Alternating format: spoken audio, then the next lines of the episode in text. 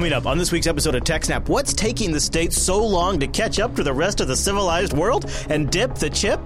Well, it turns out it's pretty complicated. We'll explain. Plus, why securing a hospital is way more than just being HIPAA compliant. A great batch of your questions, our answers, our rockin' roundup, and much, much more on this week's episode of TechSnap.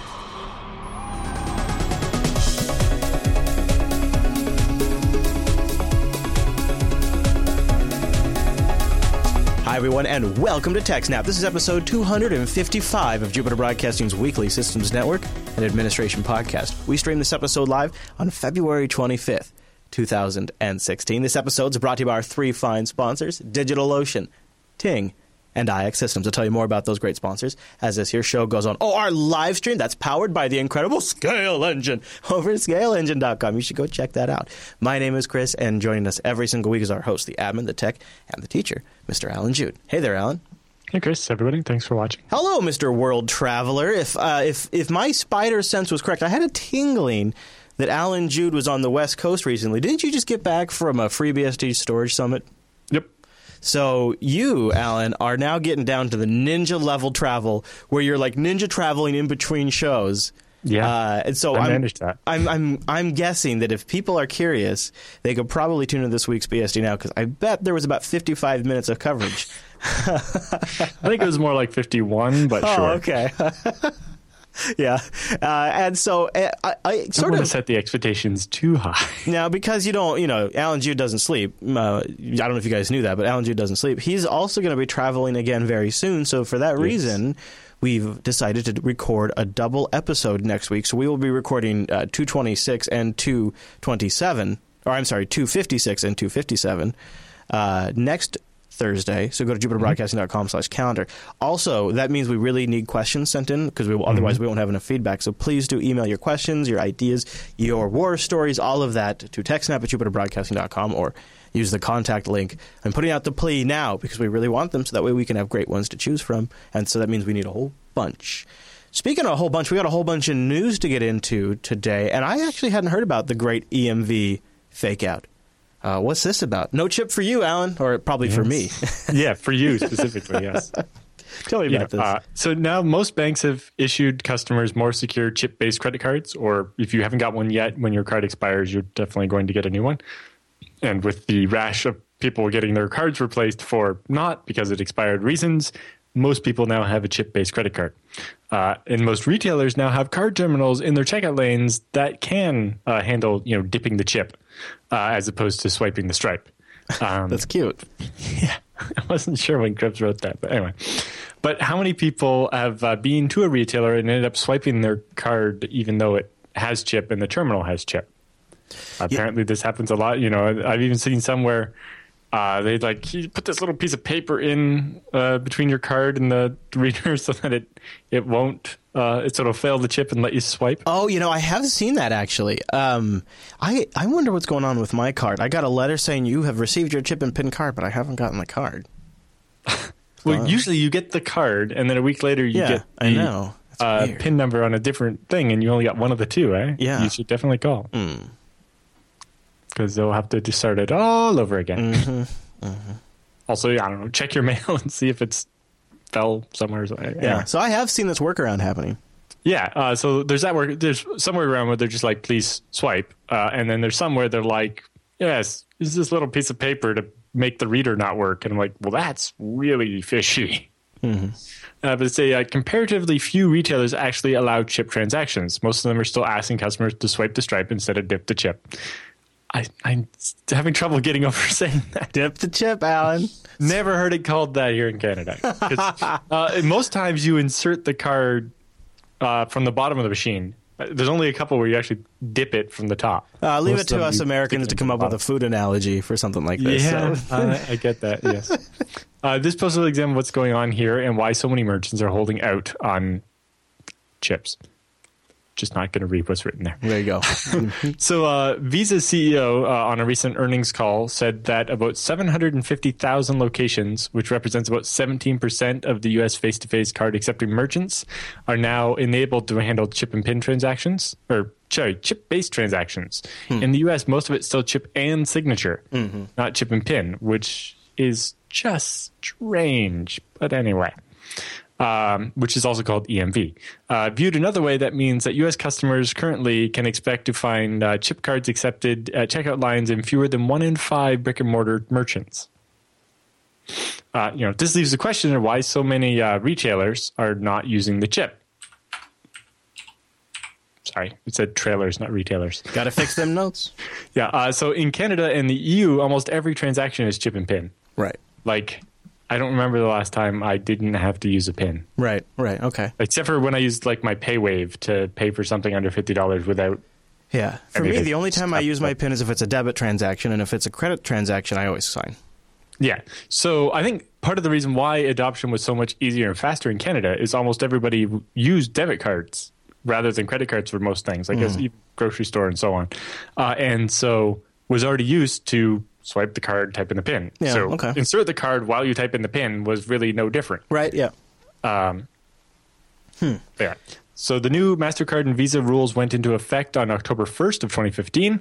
And basically they say that merchants uh, are on the hook to pay one hundred percent of the cost of any fraud associated with transactions in which the customer presented a chip-based card but was either not asked to use the chip or uh, was asked to swipe instead.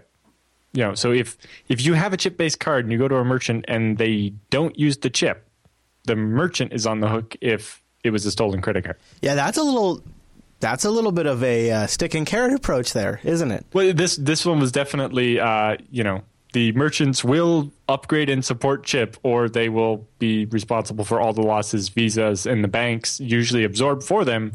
Although, honestly, the merchants normally take most of the front, the brunt of the fraud anyway. Hmm. So I don't know if it was quite as much of a stick as they uh, make it sound to be. Okay. You know, as a merchant, I've won a chargeback once in twenty-five times hmm. or something like that. It's pretty rare. Uh, anyway, so the chips hold uh, uh, encrypted cardholder data and are far more expensive and difficult for card thieves to clone. Whereas, you know, the swipe card, you've seen people just reprogram gift cards and so on, right? Yeah. Anyway, they say, uh, some merchants, particularly larger ones, uh, want to turn the often painful experience of training their customers on how to use chip cards and terminals into someone else's problem. So each store is kind of waiting until the customers know how to do it because they've gone through the pain at some other store. But that doesn't really help if none of the stores switch over, right? That uh, is... So they're waiting for the other guy to, to spend the money to do the job. Well, or it's not even so much spend the money as risk, you know, the customers being all grumpy because it's like, uh, what, the machine, you're changing how the machine works? I don't know, you know. You know, how many how many oh, grandmas I, oh, are going to have troubles with right. the chip and I see what machine. You're saying. Yeah, okay, I see what you're saying. Right. And then those are like, well, I'm not shopping there anymore because it's too hard to pay. So they're waiting until it becomes more normalized with consumers before they pull the trigger. But, of course, if nobody does that. Does it, then that's never going to happen. Yeah. Yeah. uh, They say that they see chip cards as just slowing down lines and uh, chose to wait until customers learn to do it and do it quickly at someone else's store. Uh, which I don't know, like I don't know how much slower it can be, right? If if you don't, if you're not using a PIN and you still have to sign the piece of paper, so instead of swiping, you stick the card in and you wait a couple seconds, and then the thing comes out and you sign it, and it. I don't understand how it can be slower. It's like, how hard is it to put a card in a slot? You do it at an A T M all the time. Yeah.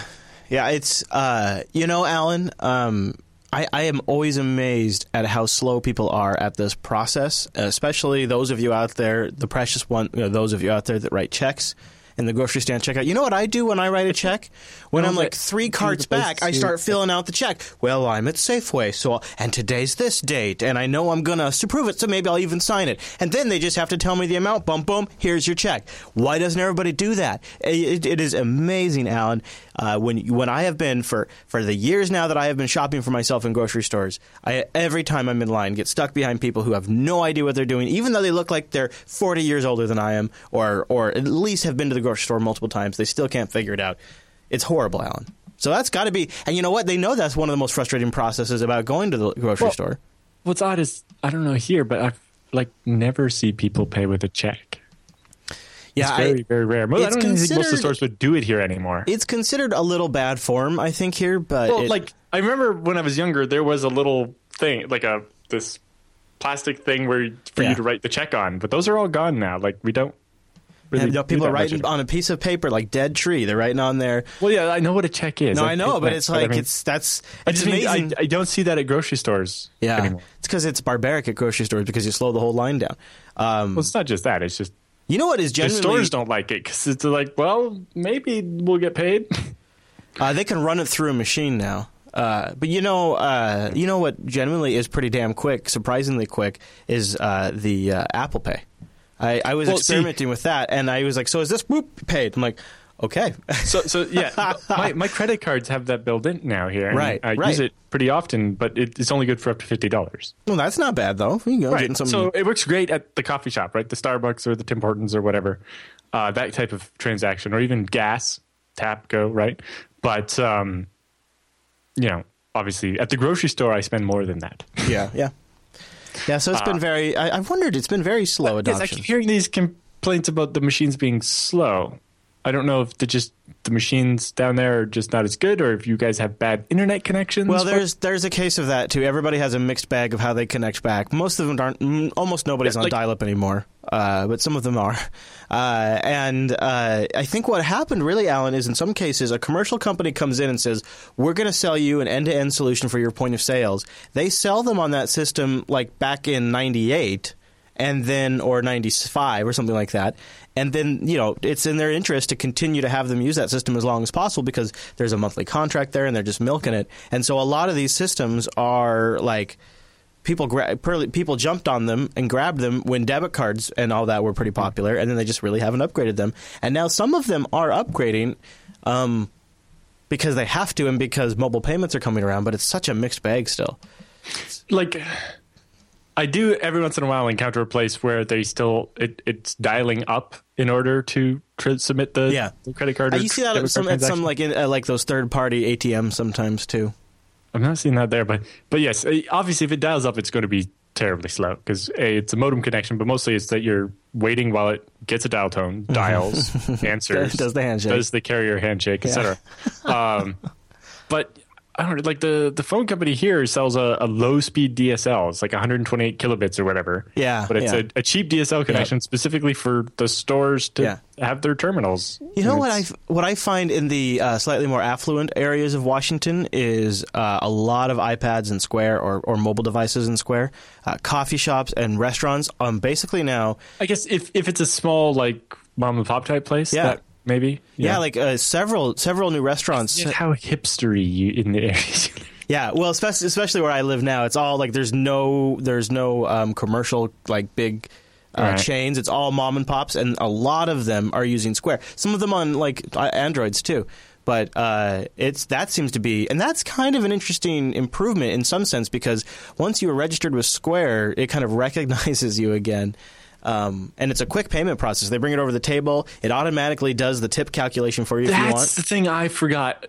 In America, you don't have that. What? So, see, in Canada, everybody has these mobile uh, – at, at restaurants, they have these oh, mobile – Oh, really? So so you don't ever – your credit card never leaves your possession. The waitress or waiter, whatever, comes over your table, and it's like, there's your receipt. You owe us this month. I type that in, and then uh, they hand it to you. You stick in your card.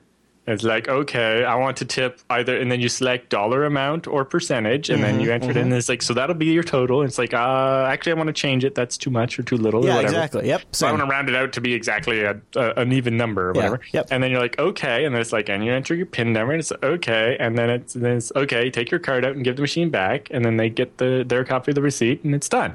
I do actually and, and really like it. At your table. Yes, exactly. And, um, I'm, I also prefer to go paperless, so I've just registered my email address with Square, so I just get all my receipts sent to my email address, which is nice, all right, too. Cool. But so the Square readers, they're just tiny thing that connect by the audio jack on the phone. Yeah. So they obviously don't support chip. No, but they have a new one coming out, I think, that does, and I think it connects uh, uh, maybe over Bluetooth or Wi-Fi or something, oh, okay. or Lightning, I, was, I don't I think, know. I think... a physical connection is better, but yeah, oh yeah. Uh, at the same time, having to have it sticking out of the device is more cumbersome to use at a at a permanent installation. Yeah. Right? The Stripe is, or not Stripe, sorry, the Square was really designed for really mobile applications. Yeah. I've seen some. I don't know if I doubt they're Square, but I've seen some. They're like a whole case too, mm. and it's a whole. You know, then the, then the tablet just goes into the case. Right. Um, that is now. You're right. At the chains and the big box stores and the brands, uh, none of that. I'm not seeing any of right. that. But at the at well, the, just, it wouldn't tie into other stuff, right? But at all of the kind of more boutique ones, it's really big, and and everything from um, not just like restaurants, but like hairstylists and uh, uh, antique stores and uh, a candle. Uh, Alan, Alan, I went to a nunnery that makes wax candles from beeswax. Like this nunnery has a whole bunch of bees, honeybees. And stuff, and they sell the honey, and they take the wax and stuff, and they make candles, and they use Square and an iPad to sell you the candles. So it's it is really kind of I don't well, know what they're fancy candles. I happen to know somebody who sells fancy candles. I don't know what if, they're going to do though with, with what the nun's going to do, Alan. If the, if they don't take chip, what are they going to do, Alan? They can't well, chip and dip. In particular, uh, they would be on the hook if uh, you after buying the the the candle. Uh, right, went those to your nuns. Bank. Those nuns are liable. Well, if, if you if you buy the candle and they go to your bank and say, hey, I didn't shop there, or even just uh, less maliciously, I don't remember shop buying anything there because, you know, maybe the name on the rece- uh, that shows up on the credit card statement is a little strange, right? Doesn't match up to your memory of candle store because it was like right. the what's a who's it nunnery or whatever. yeah, yeah, yeah. Uh, yeah. All right. So, okay. Moving on. That wasn't yes, the point of the story. Sorry. We got really distracted there. So it seems even with the liability shift, which Visa and MasterCard hoped would push, uh, push merchants to be ready on time, many merchants have not completed upgrades to their payment systems or cash registers. So even though maybe they have updated terminals, their back-end system that connects to the terminal isn't all upgraded yet. Uh, surprise, surprise. Many merchants, uh, and then apparently many of the acquiring banks uh, or acquirers, basically the other end that the terminal talks to to actually bill your credit card, have uh, long queues for their certification process. So, you know, once you have your updated software, it often has to be actually certified with mm. um, by the bank that's going to interact with so that they can make sure it's going to work and not act funny or whatever. Hmm. Uh, and apparently there's a, a line for that. And so, you know, you end up, you, you submit your software and it's like, yeah, in six months, we'll let you know if your software is okay. And oh, then yeah, it's well, like, oh, we found this issue and then do it over again. That's compelling for somebody trying to get something to market. Yeah, that's yeah. great. Uh, although, so it's, then it's very compelling for the more expensive uh, vendor to say, hey, ours has already been certified. Yeah, uh, this is a, yeah, which this is an interesting problem because so you have, you have something that's going to make it something hard for a lot of people on a budget to acquire. Plus you have something that's going to make it slowing it down. So there's not a lot of competition entering the market. Then you have the actual uh, point of end uh, purchasers who are, are waiting because they want the rest of the market to adopt to train the consumers. So you literally have resistance at almost every stage of the system. And that is that is a recipe for something that's going to take forever to be adopted. Yeah, although the rest of the world has already adopted it. I the know. U S is the only uh, one out of the G twenty that doesn't have it. America! And and your your attempt to adopt it isn't even going full force in the first place. You're not expecting people to remember a PIN number. Because, you know, if people aren't used to that, I can understand that, you know, imagine the level of forgotten PIN numbers. Yeah, but you know what? I'm pretty sure Donald Trump's going to make everything great again, so I'm not so worried about it. Right. Anyway, uh, Visa said based on recent uh, client surveys, it expects fifty percent of face-to-face uh, card-accepting merchants to have chip uh, card transactions enabled by the end of the year.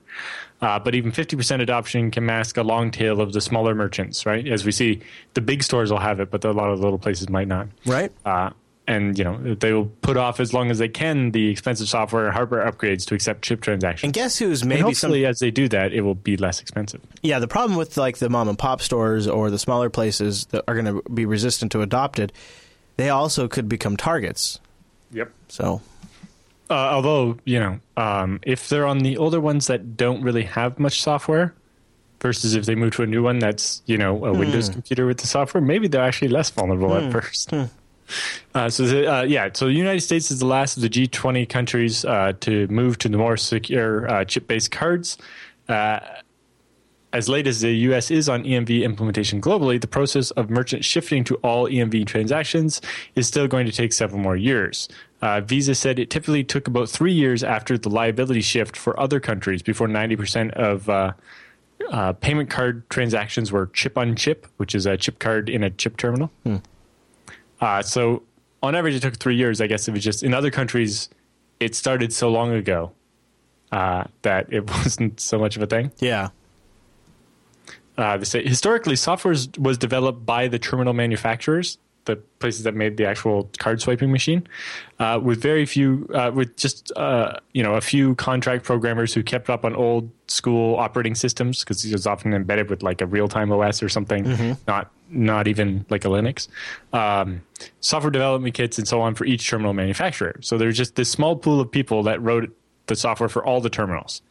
Uh, even if they were, you know, as you're a contractor, you work for like three different of these companies that maintain their various different models of terminals. Mm-hmm. Uh, so it was easy for merchants and processors uh, to, to get going. Uh, you know, installed these specialized tweaks that created countless variants uh, of the different terminals. Now the software is more complicated because it involves, you know, correctly implementing cryptography, and the terminal vendors are struggling to keep up because they all of a sudden either need to find more contractors than there are, or uh, build an in-house staff of of developers to build these terminals. So it's all of a sudden it's not so much about we're a company that builds this physical device as a terminal. It's we're a software company that sells our software bundled on this terminal. Yeah. And so either new companies have to come along or the old companies have to shift. Right. They say uh, there are also very few E M V software developers who understand the U S market. So most of the people that develop E M V software are from the rest of the world where, you know, transactions are often different. Sure. Uh, you know, one of the most interesting things is if you go to a restaurant with a group of people in the U S or Canada and then you ask for a split bill at the end or something, the, usually the uh, the waitstaff will like roll their eyes at you and grumble and so on. uh, but in Sweden, they're like, yeah, we'll just go up to the cash register. They split it all up and it was done. Uh, and, you know, in Sweden, when I paid with cash the one time, they were like, oh, right. Yeah, that doesn't happen very often. Oh. Hmm. It's like, hmm. Everybody uses cards. Yeah, in the U S, the protocol is, if especially if it's a group, is you're supposed to give the waitstaff like a heads up maybe before you start ordering. Right. I understand that, to keep the things separate. Yeah, yeah. Uh, But oftentimes they're like, you know, even if you do at the beginning, they're like, ah. Yeah. Yeah, you should have, when we were at the uh, meetup at Scale and there was like sixty people there, mm-hmm. I was like, just so you know, this is going to be complicated because I'm going to buy everybody's appetizer, but they're getting, they're going to have to get everything else because I don't have enough money to buy food for all these people. And she looks at me like, okay, I can, I can do that. Yeah. I felt bad. But, you know, basically every country is a bit different and, uh, you know.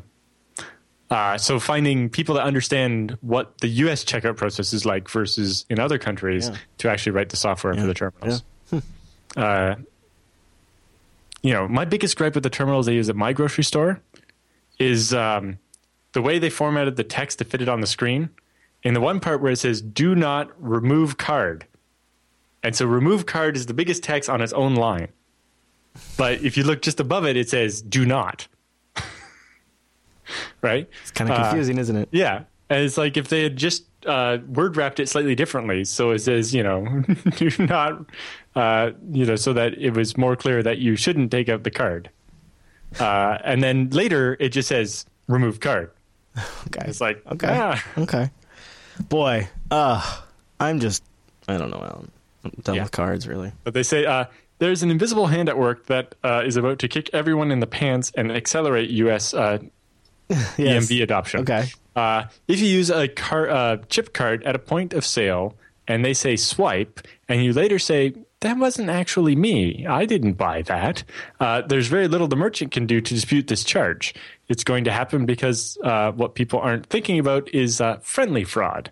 When people are made aware that if I swipe and I have a chip card, uh, that lunch can be free if I'm a bad consumer.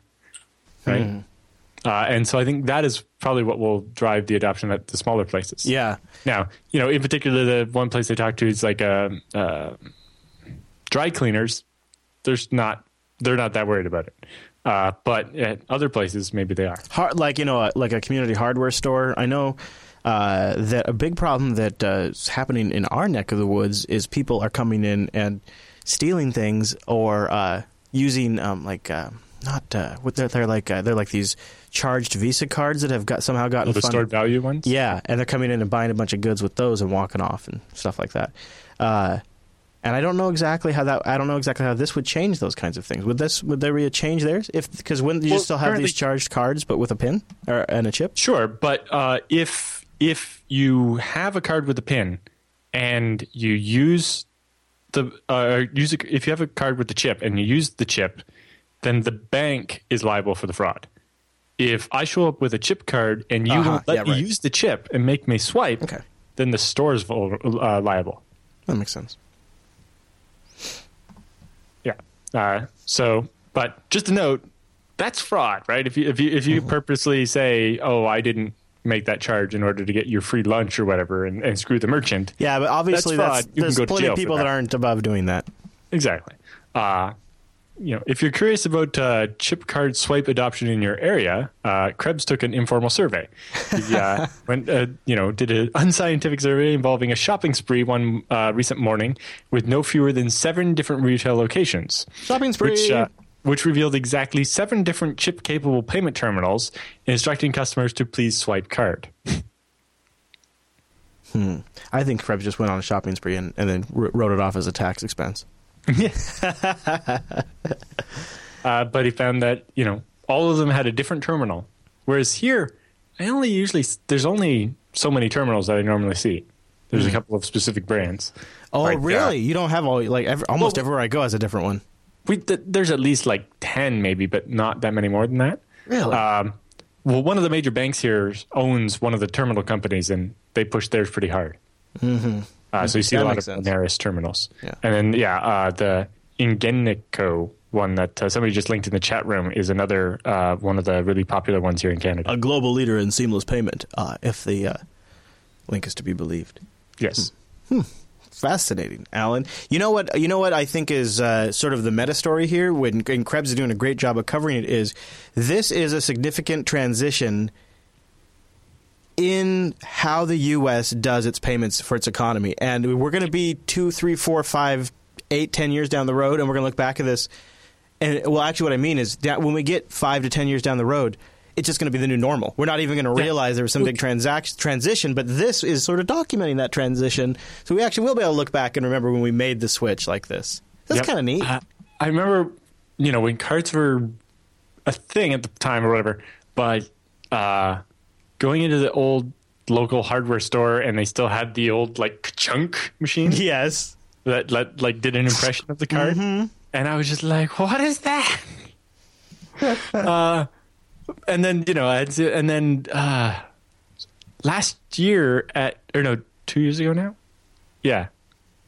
Uh, in twenty fourteen at Meet B S D, uh, I bought a D V D, a history D V D about B S D off Kirk McKusick, and he had one of these that he hauls around with him to conferences to do awesome. It. I'm like, awesome. Dude, get a Square thing for your phone. Yeah. Yeah. It's much lighter to carry around than this ka-chunk machine. That's just a half of it, yeah. Yeah, well, actually, I think when we, uh, I think it was the P F Chang's when they got their their uh, point of sales terminals compromised. They were going to switch back to the ka-chunk machine. Yes, yes, yes. Uh, sad, very sad. Well, any closing thoughts on this particular story, Mister Jude? Uh, my big question is: does typing your PIN really take that much longer than signing a receipt? No, it, my answer is no. It does not. Yeah. In fact, it might even be faster because you don't have to fish for a pen. You don't have to get the receipt just right. Or, you know, if it's on yeah. the screen, you don't have to do like the half-assed signature. Oh, the screen, th- those is like, that proves how useless the signatures are. I know, are. It really does. It, you know what else? Half you know, the time, there's like uh, a third of three letters and that's it. Yeah, yeah, exactly. Yeah, you know what, you know what else is, I, I don't think, I, I've, I've put signatures on there that look like, I mean, a total forgery because they're just so horrible. And it's not like somebody's in the bank. Well, there's Mister Fisher's signature. There's Mister F- that one doesn't look like Chris. Nobody's doing that. Well, exactly. You could just put in an X every time and it works pretty yeah. fine. Uh, all right, Alan. Well, then let's take a moment and talk about something else. Let's talk about Ting, tech snap dot ting dot com. Please go there to support the show and get yourself twenty-five dollars off your first Ting device or twenty-five dollars in service credit if you have a Ting-compatible device. And you just might because they got C D M A and G S M. What's up? So you could uh, just check over on Ting site. They got a compatibility checker. Average monthly bill per device for Ting is twenty-three bones right there. six dollars for the line. And then it's just your usage on top of that for minutes, messages, and megabytes. They have fanatical customer support. It's just part of the plan. You can. What I love now is you, when they're busy, you can call them and be like, Uh, yeah, Ting, call me back when you got times. You hang up, right? And you just go about your life. Like, you know, you got things to do, and then Ting will call you. They'll call yep. you and work with you, which is super slick and really nice way to do it. Then on top of that, uh, which really kind of almost eliminates the need for their incredible customer service, is they have a really, really, really great dashboard uh, that really is, I think, the best out there. You can manage every aspect of the device of each individual line. Very clear where your bill's going. Um, that's a really nice tool. They have really great phones, from feature phones all the way up to the Cadillac devices. Ting, I think uh, there is there's those of you out there who are in small business, and maybe you uh, have people that you want to give a phone to, like I do, like Mister Rikai, right? He's stuck right now in the storms on the uh, East Coast, and uh, he's uh-huh. keeping me updated on when he's going to be back using his Ting phone. And uh, if I didn't give him that line, I would have no idea where the hell my editor is right now, because he was supposed to arrive last night at midnight. He's still not here. And so as a small business owner, it's not like I can afford to, every time I want to give somebody a line, spend another sixty bucks a month or one hundred twenty-five dollars a month. And the thing about Rikai is he's a clever guy. He just stays on Wi-Fi most of the time, so it really almost cost me nothing. And this is a really nice advantage if you're a small business or a family. This is something to consider, because at six dollars a line, it's an incredible value. Also, I think maybe if you're in school, you might want to consider it. Uh, I know we have uh, some folks in the college age that watch the TechSnap program, and maybe you've wondered why you don't see more Ting on college campuses. So Paul L. on Facebook asks, would you consider discounts or extra Ting credits for college students interested in Ting? I think it would be a great way to get your service known for the younger population. So we absolutely would consider that. We love college students. We we um, we thought college students would be a would be a great fit for Ting. Uh, you know, usually people are on a tight budget. Uh, people have Wi-Fi on campus, so you can you can literally live on Wi-Fi most of the time. And I, I think people could have, you know, ten, fifteen dollar phone bills every month. Uh, the funny thing is, when we started to go to campuses and talk to people about Ting Mobile, uh, we found way too many people who uh, who weren't even paying their own phone bills. They were on their families' uh, uh, phone bills, which is you know which is great for them. But uh, but it was a, it was sort of a long shot for us to get all these kids to convert their their families to Ting. So we sort of gave up on it maybe a little bit. But uh, but we should dive back in. I think there's there's probably loads of college kids that are paying their own bills, that are on a tight budget, uh, and we could do really well there. So uh, we'll take a look at it. It's not just college kids on a tight budget. TechSnap dot ting dot com. Spend your money wisely. And by the way, no early termination fees and uh, no contracts. Mm-hmm. That's pretty cool, too. You just pay for what you use. TechSnap dot ting dot com to support the show and try out their savings calculator. Okay, Alan, this headline from The Register has gotten my attention. Patient monitors altered, drug dispensaries popped in colossal hospital at- or hack.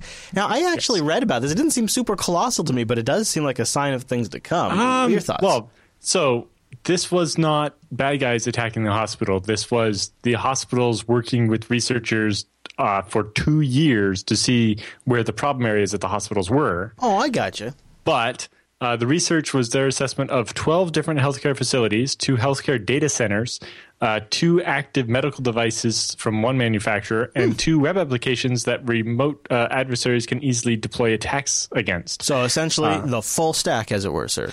Yeah, so they, they basically looked at everything and basically were able to compromise all of it. Oh, uh, they say we demonstrate that a, very, a variety of deadly remote attacks were possible with these facilities, of which four attack scenarios are presented in the report. So as you might expect, this is a P D F. Uh, as you might not expect, it is a seventy-one page P D F. Yay! And we have it linked, of course, yes. in the show notes. Yes, because uh, I couldn't read the whole thing to you. No. Uh, yeah, but basically, uh, one overarching finding of our research is that the industry uh, industry faces almost ex- or focuses almost exclusively on the protection of patient health records, because that's you know the thing where there's laws protecting you know you have your uh, HIPAA and so on, right? And so that's where everybody spends all their time and energy, and rarely address threats to or the protection of patient health itself mm. from cyber threat perspective. Uh, so, you know, protecting patient health records has been a thing since before computers, right? They were locked up in of rooms course, yeah. and there was controlled access. Mm-hmm. Uh, and so that's kind of continued. Mm-hmm. But what has changed is that all of a sudden, you know, that uh, the heart monitor at the side of your bed is connected to the network so that it can notify the nurse across the building instead of only by making beeping noises that somebody would have to hear. Mm-hmm. Uh, and no thought seems to be being put into, well, what would happen if I could remotely connect to that device and turn the alarm off so that when the patient started having trouble breathing, no one would be notified and they would pass away. Is that is that is that actually true? I mean, are they are these they, manufacturers they, they actually to building do that? Like, obviously, this, How can this network be a is thing? meant this seems... to be segregated, right? It's meant to be not connected to the internet. But this seems like it seems like uh, if you're if you're building something like this, you'd have to take that into consideration. Yeah. I just it's it's dumbfounding that they couldn't have thought of that. And, well, and then partially it's also implementation, right? Because how's the hospital putting exactly. on the network? How are they securing that network? The, the hospital's not hiring capable enough I T people or whatever, right? Because I T is not really the focus of the hospital, except until you realize that, you know, all those heart monitors are networked so that at the nurse's station there's this one big display and it says, oh, somebody should go check on the patient in room three oh seven or whatever, right? Uh, but, yeah, so we'll get to the specific compromises in a minute. Um Uh, they say, also say the background, uh, motivating factors, nuances, and misunderstandings that uh, proliferate the healthcare industry uh, with regard to security are discussed at length in the report. In summary, we find that uh, different adversaries will target or pursue and compromise uh, patient health records, while others will target or pursue compromise of patient health itself. So if you scroll up a little bit, there's a chart with uh, red and yellow squares. Yeah, that's one. So you can see if it's just a, an individual person or a small group and a little icon of a guy wearing a baseball cap, they're mostly untargeted attacks. So they're just scanning the whole internet or whatever, and if they find your thing, they might attack it. And uh, you know, yeah. that's the thing that the the and they're mostly after rec, uh, health records, because then you can you know use that information to steal somebody's identity or something, or to get free prescriptions and uh, uh, healthcare fraud. Uh, so that's the thing they're mostly protecting against. But then you have uh, the political groups and hacktivists who might be after the health records of a specific person mm. or are targeting a specific hospital or something.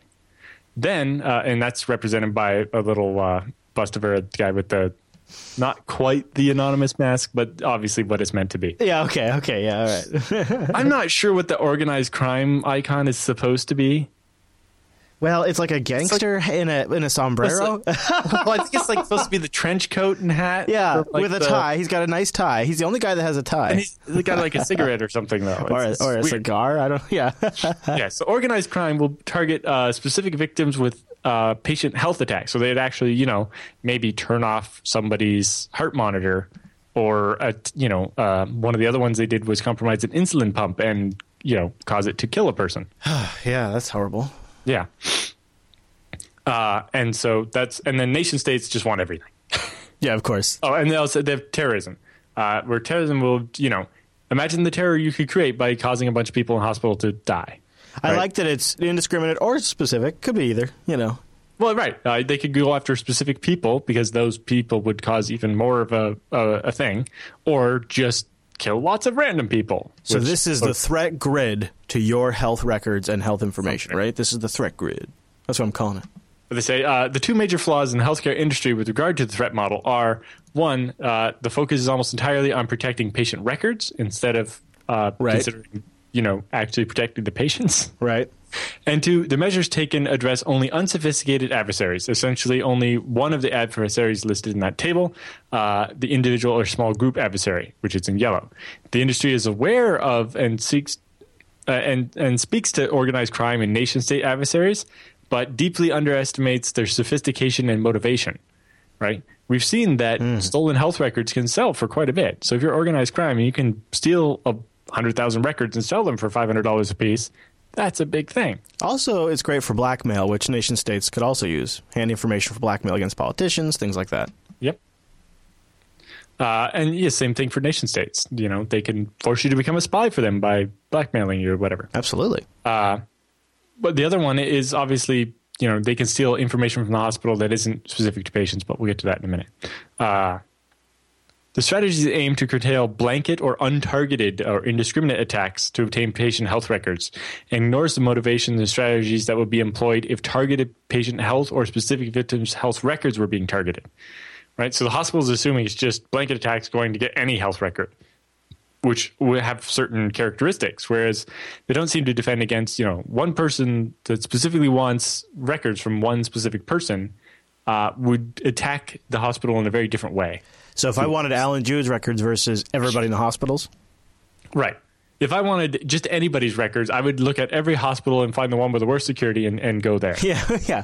Whereas but if I knew if I you'd want, gone to this place and I want to know why you went there, I yeah. might use maybe more social engineering or something, right. more of a physical yeah. attack. Yeah, I could basically pretend to be another hospital or something and, yeah. and you just transfer the records. Who knows?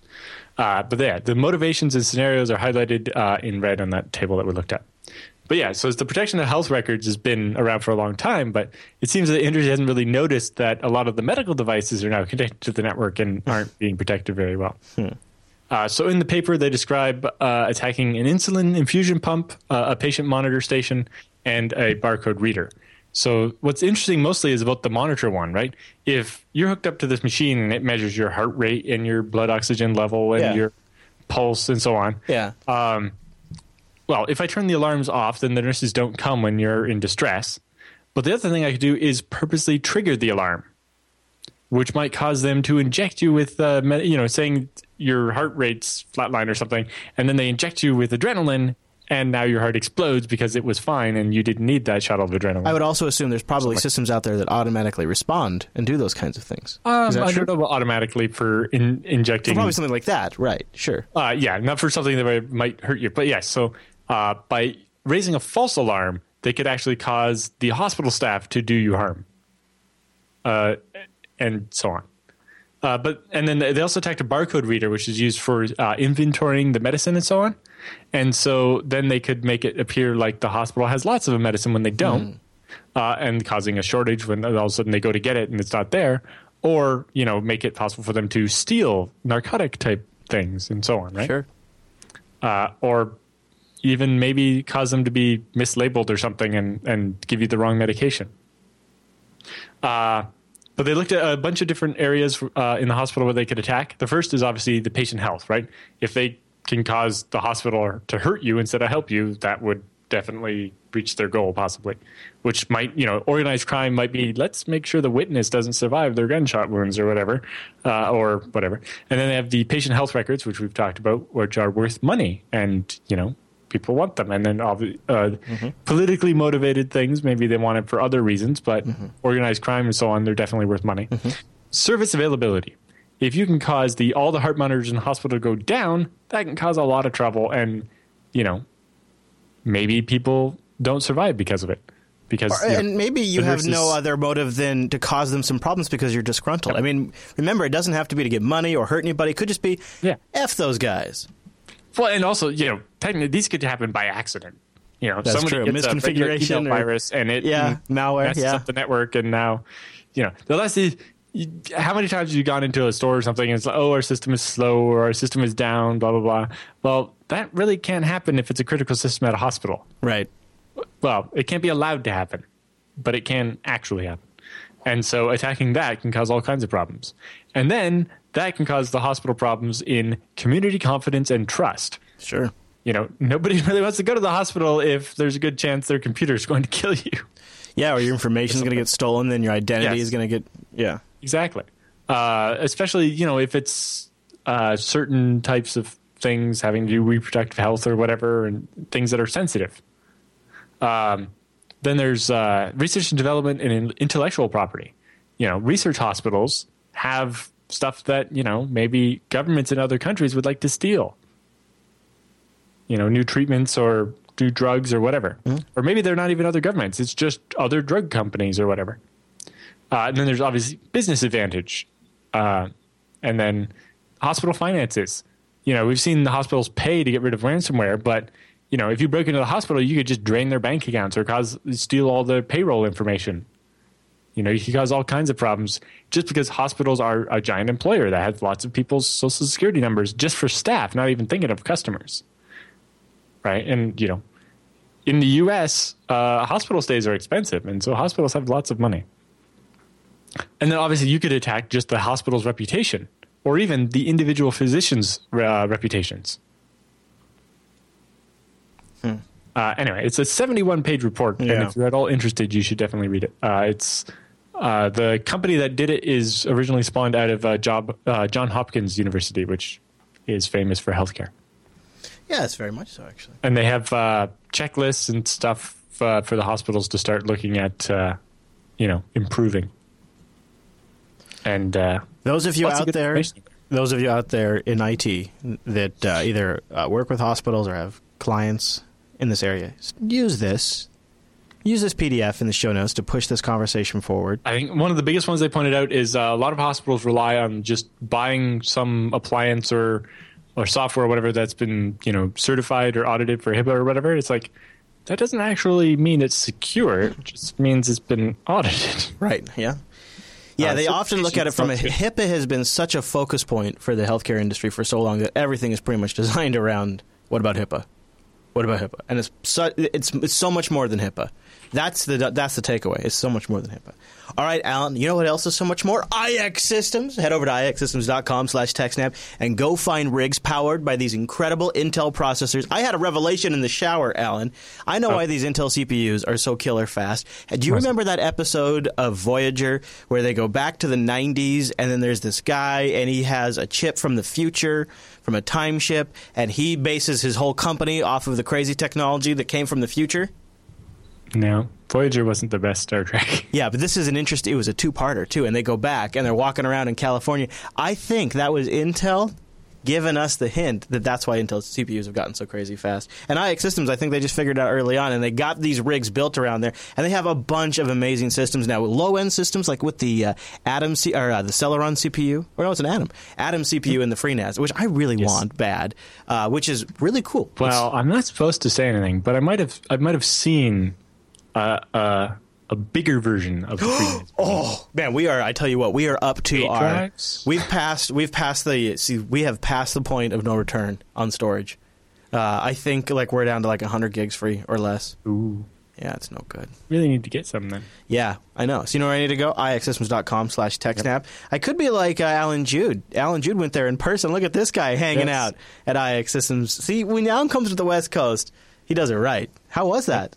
That was cool. Uh, you know, I got to see their offices and meet, uh, you know, my sales rep that uh, I've been working with lately. And uh, also, as you can see there, uh, behind me is the production floor. Yeah. Uh, and, you know, it's basically an assembly line for computer. I saw a whole bunch of FreeNAS minis being put together and a bunch of servers as well. Did you grab me uh, one by chance? Because I could really use no. one. Oh, darn. Well, see, I couldn't go any further. You can't really see it, but just uh-huh. uh, behind me on the floor is this line, line on the yeah. floor. Yep. And you're not allowed in there without all the electrostatic protection gear. Yeah, I've been on a similar kind of thing. Now, tell me yes. about... So, uh, so, first of all, you see that I'm now wearing this weird shirt. Yeah. I've always wondered, why are the people at I X all wearing that same Doctor's uniform, uniform looking, thing? looking thing? Yeah. Well, uh, you can't really tell in the picture, but when you look at it up close, there's like a, a wire mesh all up in this shirt. Oh, I can and it's basically... on the bottom there. Protection of uh, for electrostatic discharge. I thought it was just custom fit to hang on you. No, no I, can, uh, I can see the mesh sort of in the bottom. Well, that's also why the sleeves are a bit short like that. It's so that they don't get in your way while you're working, because it's not meant to be a shirt. It's actually to keep static from uh, electrocuting machines while you're working on them. Huh. Uh, so they they they're very serious about the E S D stuff, and they you know uh, they do a very good job there with the all the grounded benches and stuff. But then, yes, there's. I get to Tell see me this about machine. This rig, because this seems like something I need to have here at J B one. Yeah, so this is a, a chassis that holds ninety hard drives. I'm sorry, uh, inserted what? From the top. ninety? So, ah. Yes. So basically, it comes out of the rack, and then this big lid flops open, uh, and uh, you just slot in up to ninety hard drives. Wow. And then there, there's a picture of it full. ninety-eight uh, terabyte hard drives. Yeah. ninety, quick math question. What's ninety times eight terabytes? Wow, Alan, that's exactly what I need. That's about. I'll tell you what it is. It's exactly the amount of storage I need. Wow. I, I imagine you don't actually need that much right now. No, not not at the moment, but eventually. Yeah. Uh, and then so this is just a J BOD. So at the back is just all power supplies and fans. Uh, and then that's you perfect. Connect to it. Uh, then you connect it to you know your TrueNAS controller head or whatever, and you have uh, your epic storage machine. And the best part is those shelves, uh, the customer that's buying that is actually buying two of those. Oh, jeez. Oh, jeez. Yeah, you can't see, but the second one's off, off frame there, and they're pulling the hard drives out because they had all the hard drives in it, and they tested it. And then uh, once it's been through the burn-in process, they take the hard drives out and ship them separately in a separate box uh, with even more padding uh, because, you know, the chassis doesn't really provide the protection for shipping that, uh, I don't know if you've seen the way yeah, they pack yeah. the stuff when they ship it. Yeah, yeah, they're super careful. Yes. Yeah, so uh, all right, so there you go. That gives you a picture from FreeNAS minis all the way up to ninety-eight terabyte systems. Check them out at ixsystems dot com slash TechSnap. And a big thanks to I X Systems for sponsoring the TechSnap program and for showing Mister Jude there a little bit of the uh, the floor. That's pretty mm-hmm. darn cool. I'd like to see that myself. Okay, Alan, so guess what? We're moving right along, and we have something called the Keybase. Uh, um, what is this? I thought Keybase was an uh, identity service online, not a not a piece of software. Not, not Keybase dot io. This is a piece of oh. malware called Keybase. I'm like, this has thrown me for a loop. So Keybase malware, tell me about this. Yeah. Uh, so this is basically uh, a, a rather simple keylogging malware that's gone, uh, whose usage has gone through the roof after the uh, program to build your a custom version of it accidentally leaked online last summer. Mm. So it's a spyware family that can capture your keystrokes and also steal data from the user's clipboard and take screenshots of your desktop at regular intervals and upload them to the website. Oh, lovely. Okay. Good. So, yeah. Caught red-handed, its author promised to stop working on the malware and close down the website where he was selling copies of it for fifty dollars. My bad. Um But then the builder program leaked online, and now anybody can build their own version of it. Uh, so it said, uh, researchers have also discovered that while Keybase's control software was secured with authentication, the folder where it puts all the images that were uploaded is not. So uh, the hmm. researchers were able to put together a simple script and find all the different screenshots. Uh, and, and get copies of them. Jesus. So this guy, how, how did he get caught and then just got, what, a slap on the wrist? What happened there, Alan? Well, that, I, that I don't like think he got crap. caught by the police or anything. He just got outed as who he was or whatever. He got and, doxed or okay. yeah, something like that. Uh, but yeah, using this simple method, uh, Palo Alto researchers uh, discovered sixty-two different domains where Keybase control panels were installed, and they found eighty-two different control panels, Uh, one hundred twenty-five thousand screenshots from about one thousand computers. Oh, nice. Of all the infected computers, uh, over two hundred were in corporate environments, seventy-five were personal computers, uh, one hundred fifty were used for both, and uh, about fifty uh, included details for more than one user, meaning that they were a shared asset, either used by multiple work colleagues or multiple family members. Hmm. Uh, taking a look at the screenshots, the researchers discovered images depicting online banking portals, invoices, blueprints, camera, uh, video camera feeds, email inboxes, uh, social media accounts, financial documents, booking software, and more. Uh, you know, with both personal and bank, uh, corporate banking details, uh, it'd be fairly easy to do some shenanigans there. Plus, if you have a keylogger, you probably have the username and password that way. Mm-hmm, absolutely. Um, They also found uh, a hotel reservation system. Uh, so you could make yourself free reservations or something. Yeah, and like the chat room is pointing Actually, out. the uh, the hotel reservation software had a pretty nice looking dashboard. It was it was not the crappy software I would expect. It was something new. You know, I'm surprised it's not on this list. Hmm? Porn. Uh, they had some dating site stuff near the bottom. Okay. Well, pretty tame though. Yeah. I imagine they just don't mention the porn because it's not that interesting. Okay. Uh It's, um, the set of educational institutions wasn't notably attributed to any one panel, so it's not like any one of the attackers was targeting educational places, but equally distributed across them. Uh, what made it stand out, though, is the same tactic to delivering the Keybase phishing malware uh, was applied here. Basically, they sent the email to the admissions people at the various uh, colleges and universities or whatever, mm-hmm. and these individuals are constantly sent Word or P D F documents, allegedly from parents or students, and so they just open them and then they get infected. Of course. Uh, they there's even one good old uh, attachment where one of the screenshots is from the school while they're writing uh, a broadcast email to parents about uh, pre- uh, cybersecurity for your kids. Oh, good. Classic. And, and it's and it's Being, and the computer they're doing out is infected with malware. And, it's and pretty awesome. Beautiful. Uh, from one of the other ones, I actually got like a list of students and all their personal information from uh, the college. And yeah. Client data original, for some people, from some people. Yeah. Mm. Bank detailed everything. Uh, in the original Keybase report, Palo Alto revealed that the malware's creator managed to infect himself during the keylogger's testing. Brilliant. And had his activities recorded through screenshots and then sent to the web control panel. This apparently happened again with sixteen different people that are running these uh, Keybase installations managed to infect themselves. Good. So sixteen out of the about one hundred people that have been using this managed to infect themselves. Idiots. Although some of them, it seems uh, it was a test just to see if it was working. Yeah. Although a bunch of them, it seems that you know there were some inept script kiddies and so on. Uh, the screenshots saved from their P C show that while a few were just curious script kiddies and so on, some of the other hackers are actually professionals involved in highly targeted campaigns. Hmm. So if you scroll down near the bottom there, we have the they have a series of screenshots from different attackers and getting to look an insight into what they're doing. Uh, you know, like I think it was attacker number six. Uh, the resolution on the machine was uh, so high that the screenshot only covered the you know the top left corner of the screen. However, it was enough to make out some interesting observations on tactics. Uh, the a- attacker appeared to be trying to engage in romance scams with multiple women, along with preying on seniors through dating sites. Oh, jeez. Yeah. Uh, there's one where an attacker could be seen logging into uh, a number of different hacked online like webmail accounts, like Gmail and Yahoo and so on.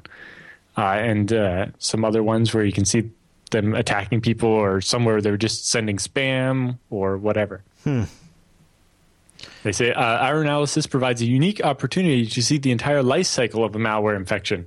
Commonly, we see the first image uh, is a s- set to be the Keybase executable or malicious document.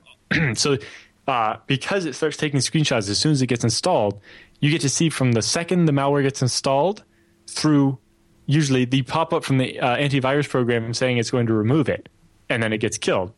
So, but you get right. to see this whole series of the screenshots. Right. Uh, sometimes that happens all in one screenshot. So there's one where like there's a screenshot of the malware running and the virus scanner detecting it all at the same time. Hmm, yeah, there's some private chats. Yep. Yeah. Hmm. Yeah. And then there's, there's bad guys on hacker forums, but Uh, people's Facebook accounts, bank accounts. Uploading YouTube videos. There's uh, a shipping company creating shipments. Using proxy software. Yep. Uh, so these are the attackers, but if you look up at the other people, yeah. there's one with like a, a shipping company creating a shipment. You can tell because the background, the desktop wallpaper is like a bunch of ships or something. Security machine. There's uh, security cameras at a hotel. There's the hotel check-in system. Look yeah. at that dashboard for the hotel. It's awesome. It's like how many people are checking out today, how many have already checked out. Huh. It's very useful if you worked at the front desk. Here's some outlook. Yeah, just, yeah, just looking at. Uh, there's even like engineering drawings. You can tell that some of these attackers are using it to attack like uh, industry competitors and so on. Mm. Yeah, somebody's Yahoo Mail. Yep, and there's somebody wire transferring a million dollars. Wow, stuff. hmm, really interesting. Of course, when it's on a machine infected with malware, you wonder if it was the owner of the machine transferring a million dollars or another attacker who happens to be being yeah, recorded. Taking care of that. Let me take care of that. Hmm. That's a great link if you guys want to check that out in the show notes because you can yeah. look at all the pictures. All yeah, the pretty pictures. pictures. Lots of them. Yeah, there's the engineering drawing one. Yeah. Hmm. Any other thoughts on this story, Mister Jude? Uh, no, that's about it. All right, my friend, let me tell you about DigitalOcean, sponsor of the TechSnap program. Go over to DigitalOcean dot com and use the promo code SNAPOcean to get some credit. A ten dollars credit, as a matter of fact, which is pretty handy because their rigs start only five dollars a month. So you can try a rig for two months for free. And in less than fifty-five seconds, you'll have a system with five hundred twelve megabytes of RAM, a twenty gigabyte S S D, a blazing fast C P U, and a terabyte of transfer. DigitalOcean's straightforward hosting. My Linux infrastructure on demand. They've got free B S D systems, too. They got data center locations in New York, San Francisco, Singapore, Amsterdam, London, Germany, Toronto. Really nice systems, too, but a great interface on top of all of it. Something I've really nice. I've heard rumors of another data center coming soon. I have, too. I have, too. You got your ear down to the ground for DigitalOcean, Alan. You're on the top of these uh, data centers. Yeah, I've heard well, that. Well, the Canadian thing. one... Is, is because they sent me an email about having to pay tax. Yeah, that was kind of, yeah, oh, well, they must be opening something. Yeah, uh, yeah. Uh, they do, you're right. And uh, they're uh, they're just, they're continuing to expand like crazy for a good reason, too. They've combined a great service with a fantastic dashboard, lots of good pre-setup rigs that are just pulling from upstream repos, nothing funky in there when you go deploy a rig. It gets updates mm-hmm. right from the uh, vendor of the software. Uh, they have really simple ways to revert systems back, take snapshots, integrate with a straightforward A P I. Lots of code already written that uses that A P I. You can go take advantage of it now either in a library or at a full-baked application or plug it in with your existing management infrastructure. And I love their tutorials. I like, like WordPress. The security of WordPress with uh, the Mint hack is kind of a big topic right now. There's an article that was posted on the fourth of February, How to Protect WordPress from an X M L R P C Attack on Ubuntu fourteen oh four. Probably a good one to go through. They have lots of great articles like this. digital ocean dot com. Go deploy a rig. If you want to be, if you want to try playing with some container technology, DigitalOcean's a great platform to do that. Check it out, digital ocean dot com, and use the promo code SNAPOcean. And a big thank you to DigitalOcean for sponsoring the TechSnap program. And you can also find that guide that I just mentioned uh, in the uh, community section of DigitalOcean's website. Alan, I do believe there is a brand new episode of B S D Now one thirty, if I recall, and uh, this would be the one to check out if people are curious about FreeBSD's uh, storage conference. I bet Z F S mm-hmm. discussions were had. Yes, uh, that was mostly what we talked, uh, what I talked about in the video, because that's the group that I spent most of the time with, and uh, so I only really had the notes from the other groups to talk about. Mm-hmm. Uh, but it was interesting. Um, Seagate said a bunch of people to it, and so we talked a lot about S M R drives as well. That's actually, it's a pretty big episode. Uh, you guys also, of course, yep. like I always, always covered the news and the Beastie Bits and feedback, and also Z F S coming to Ubuntu and all of that mm-hmm. in episode one thirty of the B S D Now program. So you guys go check that out at jupiter broadcasting dot com. Give you a chance to download that. By the time the Unfiltered, or I'm sorry, by the time the TechSnap program wraps up, you could watch it. Uh, speaking of, actually, though, of Unfiltered, go check out episode one seventy-seven for more coverage of the latest developments on uh, the whole uh, iPhone unlocking story, mm-hmm. Unfiltered one seventy-seven. But with the news all done here in the feedback, or in the TechSnap show, I'm all mixed up in the TechSnap program. Now we're going to go do the feedback.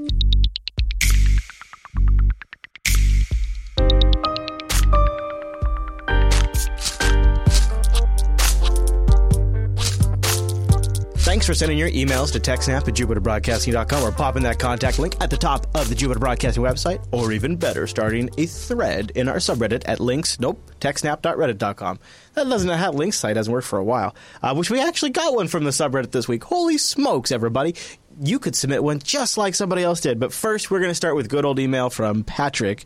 He's got a question I don't think we've ever answered on this show before about creating a read-only file server. He says, I recently helped a small business recover from a ransomware attack. Yikes. We were able to recover their data files from an online backup, but this took about six hours. Hey, that's actually not that bad. Uh, their I T consultant said the only way to have a local backup that is immune from this type of attack is tape drives. I wondered if there's a way to set up a file server to act like a C D R drive, where once the data is written, it cannot be changed under normal circumstances. Thanks, Patrick. First of all, do you want to address the tape drive thing, or do you want to just go to the read-only uh, file server? You know, tape drives can actually be overwritten and so on, but they kind of work. Um, so in general, uh, this is one of the places where Z F S wins, right? Be, um, if you take snapshots, then those become read-only, and until you destroy the snapshot, the old version of the file never goes away. Mm-hmm. Uh, I, we talked about this, oh, I guess it was a year ago now, when I was consulting at the uh, college locally, and they got hit with ransomware, or with CryptoLocker type thing, and uh, they had to do a restore over their link between two of the campuses, uh, and it basically meant the other campus uh, couldn't use their computers for like seventeen hours or something it took to transfer all the files. Um, whereas if they had a Z F S snapshot, say, every fifteen minutes, after they get CryptoLockered, it's like Z F S rollback to then, and snap, done. Boom. Fixed.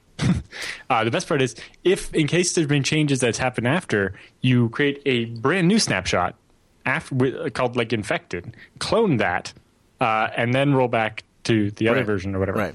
Or actually, clone uh, the... the good snapshot and and swap out the mount points.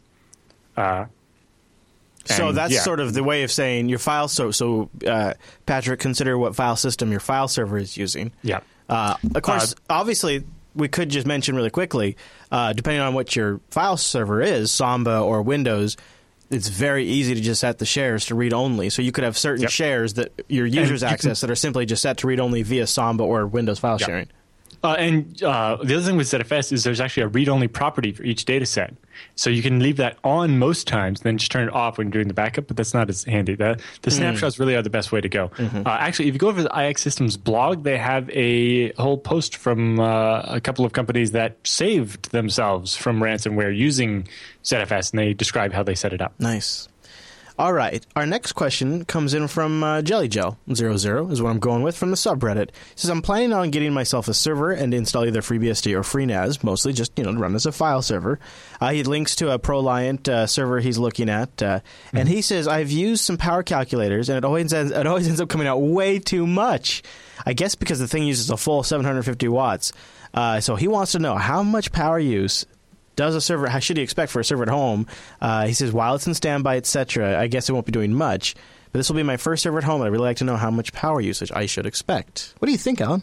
Uh, well, it's definitely not going to be seven hundred fifty watts. I don't even know if the power supply on that is actually that big. Um, because it's an older Xeon, like a fifty-four twenty, that will make it use more power. Although that particular one is the L fifty-four twenty uh, instead of the E. And so that's a low voltage one, which is meant to save a little bit of power. Uh, but in general, it will be not as good as newer hardware at um, using less power when it's not busy. It's also going to be loud. Yes, this uh, particular thing is loud. Um, depending what you, if you're just building a FreeNAS or something, you might be better off uh, with modern-ish just hardware. Just do a P C so, with a ton of drives, a drive base. Yeah, just although uh, new you know, this is a this is a whole machine with yeah. the C P U yeah. and I think it says there's RAM in it. Uh, so yeah. here, here's sixteen gigs of RAM for one hundred sixty-eight dollars. That's a pretty good price. That is not bad. It's uh, here's here's the thing to remember though. Um, it's going to use. It's not going to use seven hundred fifty watts. Maybe unless, no. if I guess, if every drive bay was full, the thing was at nope. maximum load, and it's it, it actually can't use that much. No. So if you're doing the calculations on that, you're calculating at the absolute worst yep. case scenario. That's probably never even going to reach. Uh, you know. So looking at the L fifty-four twenty specifically on the Intel site. It uses fifty watts per processor, and you have two, so that you're looking at about one hundred watts there. Although that doesn't count when it scales down. Although because it's an older one, it won't scale. You know, um, yeah. This C P U came out in two thousand eight to give you an idea of how old it is, um, yeah. and was discontinued in twenty ten. Hmm. Um, but yeah, uh, you shouldn't be looking at much more than that. Plus, uh, I think it's about five watts per drive, depending on how busy they are. Uh, and so on. Uh, to give you an example, the machine I'm actually using right here, which is uh, an i seven forty-seven seventy. Mm-hmm. Uh, it's got a NVIDIA G T X nine sixty uh, G P U in it. Although mm. that's because right now all that's happening is like Skype and I R C. The G P U is probably not doing very much. Yeah. Um, the draw out of my machine currently is about sixty watts, which is as much as one old-fashioned light bulb, right? Uh, then when you add the seventeen-inch, or sorry, twenty-seven-inch L E D monitor, it goes up to about ninety watts. Uh, and so that's all I'm using here. Although, if I fire up a video game, all of a sudden that number will go toward like two hundred or something. Yeah. Uh, you know, I'll use a lot more yes. uh, yeah. if I spin up the video game and have the C P U busy and the G P U busy. yeah. But right now, where my uh, like my C P U utilization is seven percent, uh, my C P U manages to clock itself down, right? Uh, you know, the machine will actually underclock itself and lower its voltage and so on to use less power. Uh, so in those regards, newer uh, C P Us are better because they do that more and better. Um, Truth of the matter, though, is it's probably way more machine than he needs for FreeNAS, too. Um, It's two it's Xeon about, processors for a FreeNAS server? Well, it, I didn't actually read. Does that one have two? Oh. Yes, it is dual Xeons. Yeah, I thought it was. So it does have two. Uh, so if you're looking to save power, maybe not the best chassis because you probably can get away with one newer C P U, which will be just as fast as that, uh, which has how many cores? It's four cores with no yeah. hyper-threading. Uh, so in total, you would have eight cores at two point five gigahertz, which isn't bad, but... Don't and don't you know. forget about, and maybe you have a great place to put this, but these things are loud enough that you will hear them through walls. So, uh, well, the fan noise doesn't go through walls as much, uh, but if you have any opening where the sound can get through direct without having to go through a wall, the sound will get very bad. It depends on the rig. I mean, some of them do. Uh, yeah, so it just, it depends just, on the uh, fan noise, but yeah, yeah. But I like, know I have you know, a I have a couple in our office units. Where we have a whole rack full of machines. Once we close the door on that room, you yeah. don't really hear them. I have a couple of one U machines here in production that are... one U's are worse. Yeah. Because they have really small, high-pitched fans. And that's, that is a one U machine that he's looking at. Yes. So um, it's, it's, so yeah, it's not it's all of them. Some of them also spin yeah. the fans down so they're not so loud. So it's just... Right. Uh, that was when, when it wasn't in a separate room, when it was uh, out in the main office part, that was something I would do every once in a while just to screw with the guys down there. Is just log in over the management system and crank the fans up to full power, and it would just like, doo, it would like, zzz, nice, nice troll, sir, nice troll. And you turn it on, it's like. If you have uh, thoughts on the power usage, in fact, if you have numbers, I would love to see that. If you've done any kind of like of your own tracking, that is a thread yeah. in the subreddit. You can go throw your but, notes in there. What I love about the newer hardware, like if you get a new one U machine from I X, the management system has power monitoring built in, and it actually keeps a graph of its power usage that over time. Like, that's so like. if, if it has a duty cycle where, you know, it's busy during these times of the day, you'll actually see that on the graph and see hey, how well the yeah, C P U we, is scaling itself down to use less power when it's when not busy and only using the power when it is. That's funny. Uh, all right, Alan. So uh, that was a question about power usage. Now we move on to a question I think is on a lot of people's minds from Mike about putting pfSense on some hardware. A longtime listener, I find your show one of the best, yada, yada, yada. Some shows back, Alan mentioned that they have managed to get pfSense onto a T P-Link consumer router. Okay. I've never said that. I know, this but is we've like got the twentieth person who thinks I said that. I know, Alan. I've always specifically said that pfSense doesn't work on these routers because it's only x eighty-six currently.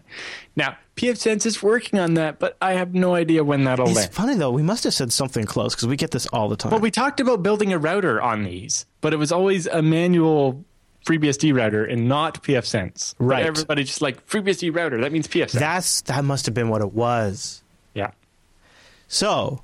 They do have hardware. You could find it. They have partners. Yes. You can find it on their website. Well, yes, they they have the pfSense store, and they sell nice hardware that will be like the T P-Link, but has an actual real C P U in it, like a, an x eighty-six C P U. Mm-hmm. Uh, and it's all been tested, and it's known to work perfectly with pfSense. Hey, you know, that's uh, we need your emails. We really do. Otherwise, we might, you know what? You know, Alan, we could just not do feedback and just have like big rounds up, roundups if nobody emails us. But people could also, if you've done a pfSense build, take some pictures. Everybody's got a phone that takes pictures and sends emails now. Take a picture, tell us a little bit about it, and send it into the show. That'd be kind of cool. Yeah. Uh, pfSense uh, did, gave away some awesome ones at various B S D conferences.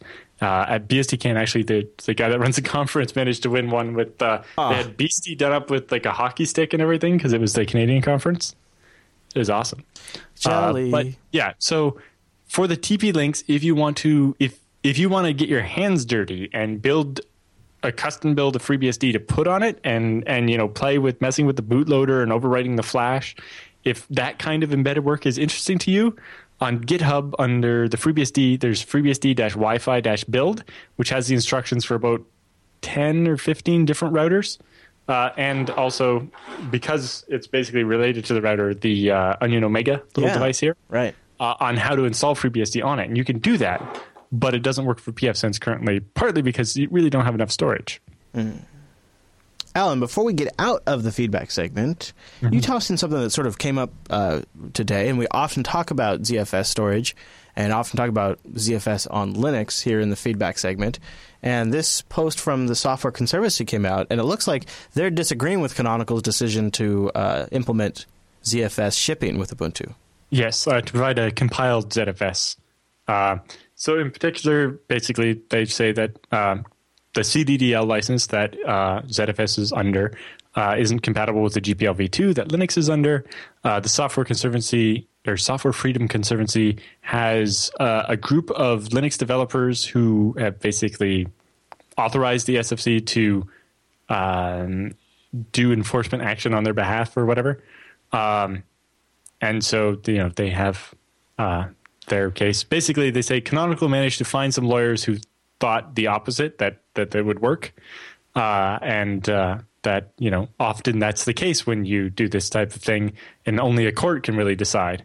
And yeah, uh, right. That really seems to be the, the, the key thing is it almost seems like it's that, gonna, yes, the G P L has never actually been fully tested in court. The way I read this, too, is it really seems like what they want is Oracle just to, op- to G P L Z F S. They mean because they, they well, the whole opening paragraph. They say G P L compatible. Yeah, that's you're right. It's, they do. You're right. But the whole opening paragraph is about the, Oracle, really. Yeah. Well, at the beginning, yes. Uh, partly because the S F C is trying to be friendly with uh, uh, Canonical, and actually, so far, uh, the agreement between the Conservancy and Canonical is that not, Canonical has to lobby Oracle to. Uh, considered doing that to Z F S. Although, so how what does... I've heard through the ga- grapevine is that previously, uh, uh, like a, a while ago, long before this Linux stuff came up, uh, a company had offered to pay Oracle at least one hundred million dollars mm. to relicense Z F S, and Oracle refused. They're not going to do it, dude. They're, they're not yeah. going to do it. Uh, listen, how is this different than any other driver that distribution well, that's, ship? That's the one I've kind of wondered. It's like, if it's a separate driver, then that's yeah, well, it is, it's an external module. It's like, how is that different than E M V? If the, if the Conservancy is right about this and they set a precedent here, then would they necessarily be saying the exactly the A M D driver, the NVIDIA driver, any driver well, that basically a hard... there's a couple of different camps. The one camp says that only statically compiled stuff built into the kernel is making a derivative thing, and that right. uh, things that are dynamic modules like the graphics driver and so on are not. Well, and they're also they're not derived from code of the kernel.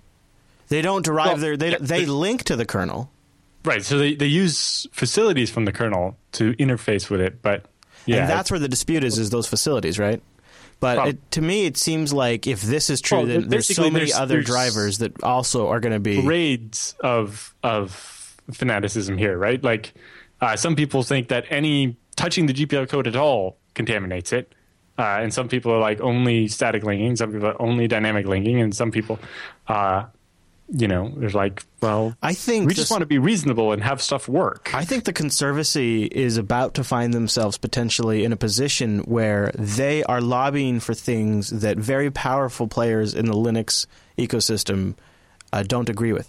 Uh, for right. example, uh, VMware is a contributor but, to the Linux Foundation, right? And the Conservancy is suing VMware. Uh, I think it is probably in Canonical and, and SUSE's and Red Hat's best interest for everybody on the Linux side to be able to ship Z F S. And so I bet they're hoping Canonical – I'm sure Red Hat and SUSE are watching this and going, go ahead, Mark, ship, ship Ubuntu with that. Let's see how that plays out in the marketplace. And if they have a win there, they're all going to do it. They're yeah. all going to do it. So the Conservancy is pushing a very – fine line here. But the Conservancy is backed by a bunch of people that own chunks of the Linux copyright.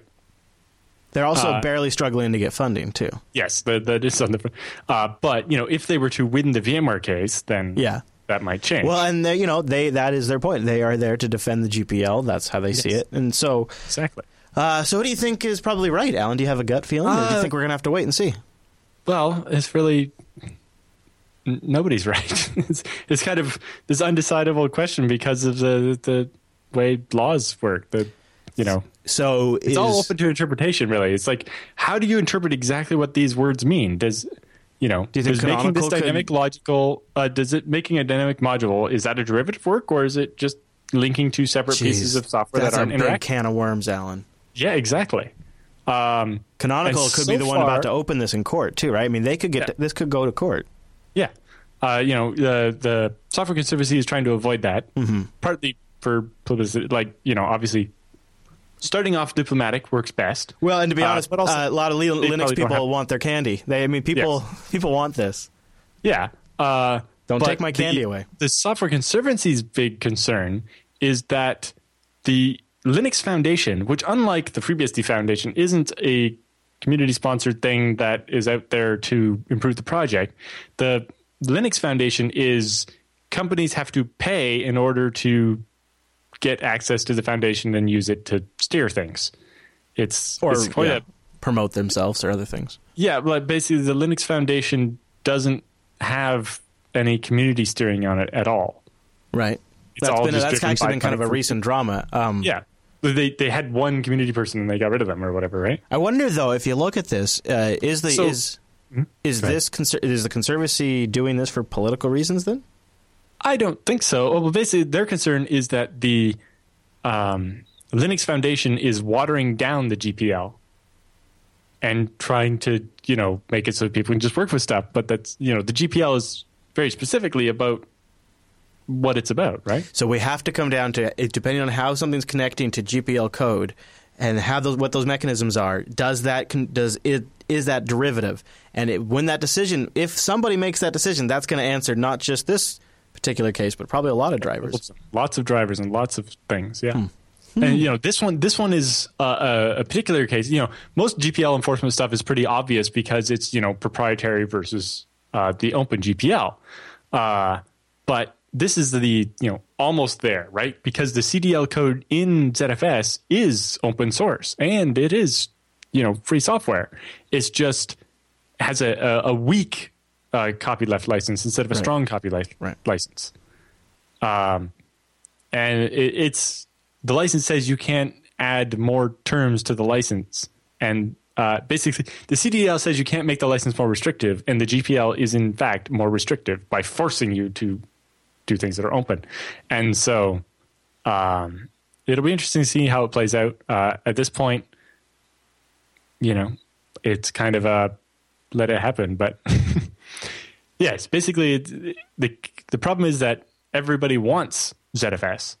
And so everybody, mm-hmm. most people are on the side of, we mm-hmm. kind of got to allow this. And then I, it's like, but is that a slippery slope where now how do we enforce the G P L against anything else? I think this is beginning a long process of answering some questions that have been floating around for a really long time. But the bigger question is, if if they allow Z F S, does that weaken their case against VMware? I don't think so, because B- VMware was retaking BusyBox code, right? Which well, the, the, the VMware lawsuit isn't about BusyBox. That was settled. This is about the the E S X i like kernel. Yeah. The okay. VMware, basically VMware's kernel module. Mm. Although I think in theirs, it's less of a module and more of a whole new kernel that happens to have was, Z F S. Yeah, I thought it was. Yeah, but yeah, that's a good question. That's a good uh, question. But yeah. All right, Alan. Well, so we'll be following this story. Um, see what happens more. And uh, the long process probably now begins. Okay, so we need your frickin' emails. Just going to say it one more time because we do have a double episode next week, and uh, we'd love to get them. jupiterbroadcasting.com slash contact questions and all of that. And with that all done, guess what? It means it's time for the TechSnap Roundup.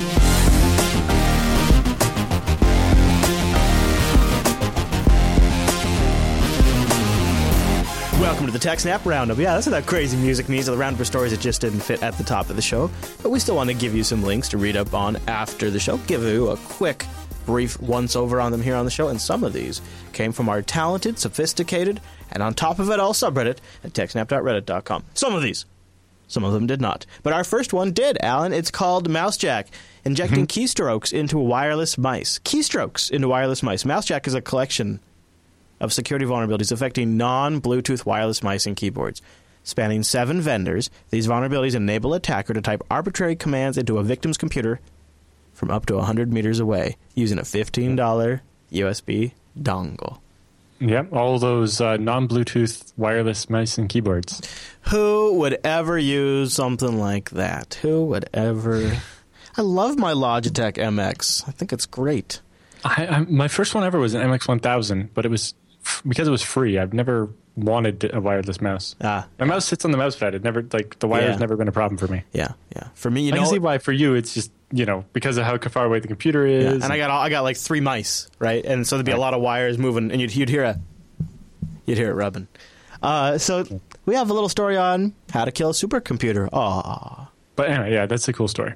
Uh, so yes, how to kill a supercomputer. So this is stories about basically how when you put enough computers together in one spot, uh, yeah. or enough RAM in a single computer, uh-huh. you can uh, the rate of the uh, craziness caused by cosmic rays and so on uh, can actually get pretty crazy. Yeah, I've heard about uh, this. So yeah, they had one where uh, I think it was five thousand machines in the uh, to put together to make this supercomputer.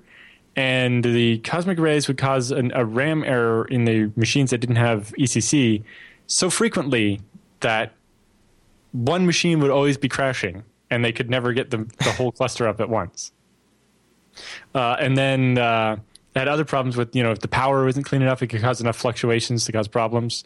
Uh, or one where the power, the re- voltage regulators would actually die, and they could just never get all the machines to be online at once because they were dying faster than they could fix them.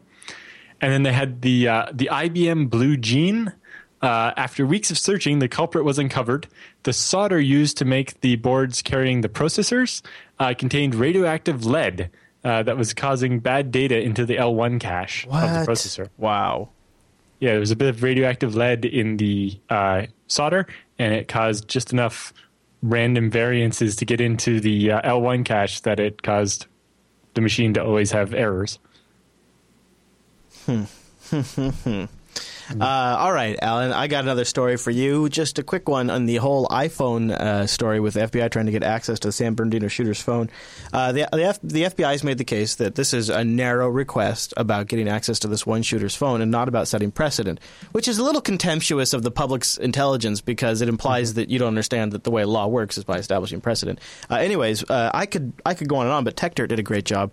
They wrote it up over here, over here and kind of outlined why actually it's exactly about setting precedent with the All Writs Act here in the U S Uh, using that to get access to this, they have actually eleven other cases that uh, will be followed up on if this one gets through. Yeah, exactly. It's like, well, the F B I isn't. The Department of Justice is already suing for twelve more phones before this one's even been decided. Because that's how the law works. It doesn't yeah. matter if your intention is to set precedent or not. You set precedent. That's how it works. Yeah. It's a good article. That kind and of that's the same reason, you know, going back to the previous topic, it's the same reason why the G P L's never made it all the way to court. Because there's this fear that if the precedent lands on the wrong side, then mm-hmm. either that will make Linux impossible to use in business, or it will take away the um, the protections of the G P L. So we have something, one of the classiest kinds of roundups, something from the mailing list, from OpenSSL's mailing list. Yeah, so there's just a head up that they'll be releasing uh, OpenSSL one oh two G and one oh one S uh, on March first, uh, sometime between thirteen hundred and seventeen hundred U T C, so early in the morning. This is a uh, Patcher-esque of kind of heads up? Yeah. Uh, so on uh, the first Tuesday of March, uh, there will be a OpenSSL advisory. At least one of the problems that's fixed is listed as high severity. Okay. Okay. There you go. Uh, how about, uh, so that's a little heavy. How about something to lighten the mood? How about a fiber story? Google is lighting up dark fiber all over the place. For years, San Francisco has had a robust fiber optic infrastructure, but it just sits there. Dark, dormant. Google announced Wednesday that it's going to start lighting it up. Uh, and uh, here's something that's kind of neat I discovered about this. It doesn't mm-hmm. have an exclusive um, right to this fiber like it has in some places. Right. It's the when it, dark fiber means somebody else owns it mm-hmm. and has the capacity and is willing to sell it to you if you want money. Which if means you want to pay them. Other businesses could come along, use the same fiber, and compete with Google in the area. Well, normally uh, they call it dark fiber. There's many fibers. So you could run a second one beside Google you could rent. But mm-hmm. obviously they, Google basically has a lease on it, so they're not going to – although – Uh, the downside is that the person leasing, if someone else is willing to pay more, uh, the other company could pull the lease out from under you when it expires. So, you know, hmm. if you lease it for two years and then somebody else, at the end of the two years, somebody else is willing to pay a lot more than you were, uh, then you could end up with no fiber anymore. Yeesh. But, Yikes. Yikes. Uh, uh, my, my dark fiber comes up this week. What? A ten gigabit wavelength. Alan, shut your face. Uh, You're getting a ten centers. Gigabit connection. Not to your- my house. Oh, okay, good. Because I, I could do my house, but it was too expensive. I was about to table flip right here on the show. I was about to table flip. I can't handle it. I can't handle it. It's too much, Alan. No, this is this is only going about two blocks from uh, the big data center to a, a secondary site that uh, where power and space are much cheaper than in the data center. Oh, nice, good find. Yes. Uh, all right. ASUS has or ASUS has settled F T C charges and mm-hmm. a twenty-year supervision. Yes. Uh, so I'm not sure how this came about and how ASUS is the only one getting it. But okay. uh, the Federal Trade Commission has uh, was basically suing ASUS over uh, security vulnerabilities and negligent practices related to ASUS's routers and accompanying services. Uh, so because of uh, ASUS routers had a firmware update tool and they told you there were no updates when there actually was a critical update. Okay. And uh, they had ones where they offered you this like cloud file storage service, but other people could break in and steal your files and a bunch of things like that. All the typical stuff we see with routers and why we don't recommend you use an off-the-shelf router and instead get a pfSense or something. Uh, so as part of the settlement, uh, which is there as a P D F, uh, ASUS has agreed that for the next twenty years, their uh, firmwares will be audited by an independent auditor before they ship it. Mm, wow. So, I wonder who that auditor is going to be. Uh, doesn't really say. I'm guessing anybody ASUS pays, which might water yeah. it down a little bit. Yeah. But, hmm. Hmm. Uh, in the end, uh, we might see all of a sudden ASUS's routers being uh, of higher caliber than everybody else's because they're being audited. Maybe. Maybe. Uh, and then we might see some other companies uh, submit to voluntary audits, uh, or maybe the F T C going after a bunch more people for making bad routers. I wonder if this is laying the groundwork for supervision of Internet of Things type devices. Well, yes. Uh, what I would like to see is the F T C go after uh, my smart t- uh, smart T Vs where they just yes. pull the rug out from under you and stop supporting it entirely. Yeah. Or uh, Noah's fridge. Yes. You know? Yes. Yes. How, how is how is Noah's fridge allowed to uh, not get updated like that? I love poking about that. All right, Alan, have you heard about this? Remember this? Like you do, I'm sure you did hear about this. It was sort of implied that Carnegie Mellon might have been used by maybe the F B I or some other agency to break Tor in some way. Uh, but it was all hearsay. Well, a federal judge in Washington has now confirmed what has been suspected. Carnegie Mellon University was hired, their Software Engineering Institute was hired by the federal government to do research into breaking Tor in twenty fourteen. The judge also made a notable statement in the court filing saying Tor users clearly lack a reasonable expectation of privacy in their I P address while using the Tor network. Some of the details that Tor alleged previously seemed to be wrong, though. The research was funded by the Department of Defense, not the F B I. Well, do you know what's interesting? Do you know who paid for Tor in the first place? I thought it was the Department of Defense. Yes. And then, so it makes sense that they would pay someone to figure out if there's any problems with it so they could fix them. Here's the fun trick they did. So the Department of Defense pays them to do this research. And then once the Department of Defense is paid for this research, the F B I is now able to subpoena that research, use it, and break it. So it was a beautiful move. Uh, and uh, we have full uh, – we have everything else written up. But one more thing. Uh, the releva- uh, relevation – Revelation, which was uh, yeah first reported by Vice, uh, came out as part of an ongoing criminal case against Brian, Brian Farrell, which is one of the Silk Road two point oh top oh. admins. They This research enabled investigators to find him on Tor. He was arrested over a year ago in Washington State. His trial is scheduled for April twenty-fifth, coming up right here in Seattle. Hmm. hmm. All right, Alan, moving on. Next story in the roundup. Have we talked about the Mint? Uh, nope. It happened only a couple days ago. All right, well, here's our opportunity. Tell me your thoughts, sir.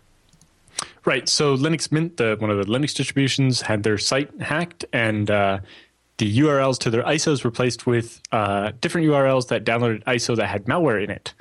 Um, and mostly, the, well, that was a thing that we cover on TechSnap normally. It's mostly I wanted to cover it to talk about, um, you know, on their website, they post the M D five hashes. I think in this particular attack, the M D five hashes weren't replaced, so it's just most people didn't bother to check. Uh, but it basically shows the problem with using an M D five hash posted on your website, because when they logged in, when they hacked in and changed the U R Ls, they can just change the M D five hashes to match the bad exactly. stuff you download. Exactly. And this is why what you basically have to do is have G P G signatures, uh, and and that way. Yeah. Uh, you can prove that the file was signed by a key that you've got somewhere, some other way. So uh, the way we do it in FreeBSD is on top of using uh, you know S H A two fifty-six instead of M D five because it's harder to spoof. Um, when uh, as part of the release uh, of the, the each version, uh, the release engineer sends out an announcement email that's G P G signed with the release engineer's key. Uh, and this allows people to verify that those S H A two fifty-six checksums actually came from the real release engineer. Yeah, Mint's taken a serious, serious bruising in the uh, P R department on this. People are really eating them up for this. And well, basically, it's this isn't specific to Linux Mint. I agree. A lot of distros just, mm-hmm. you know, it's like, oh, right, we just post the M D five like everybody else. It's like, well, if you don't understand how it works, mm-hmm. it's not quite good enough. But I feel like the bigger problem, too, is really no end users checking that stuff. Exactly. Uh, in OpenBSD, they have a thing called Signify. Yeah. And actually, when uh, you buy the C Ds, yeah. the signature is printed on the label. Awesome. And uh, you can use that to verify it.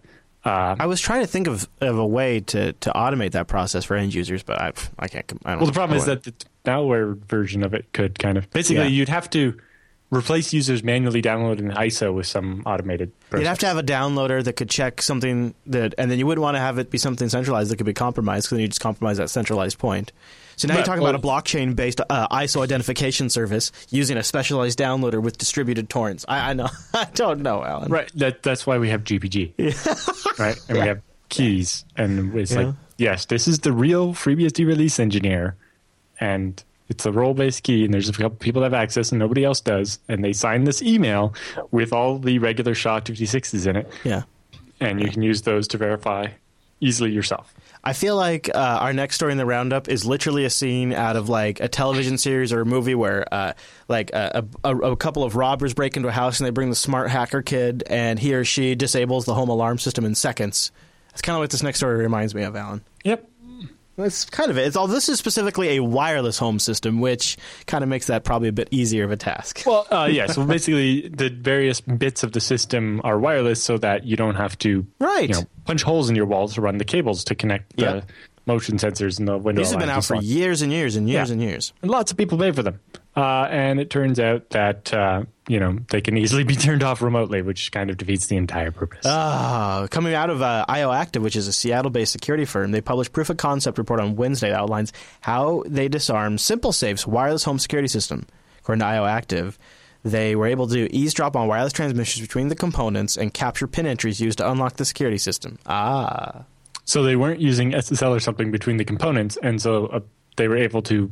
What sounds like in clear text, see yeah. the owner uh, typing in their PIN number to unlock it. Looks like and what they just replay that later. Ah, uh, smart. They, so they spent two hundred fifty bones. They got themselves a couple of SimpliSafe components online, and then they got they hooked up to a microcontroller.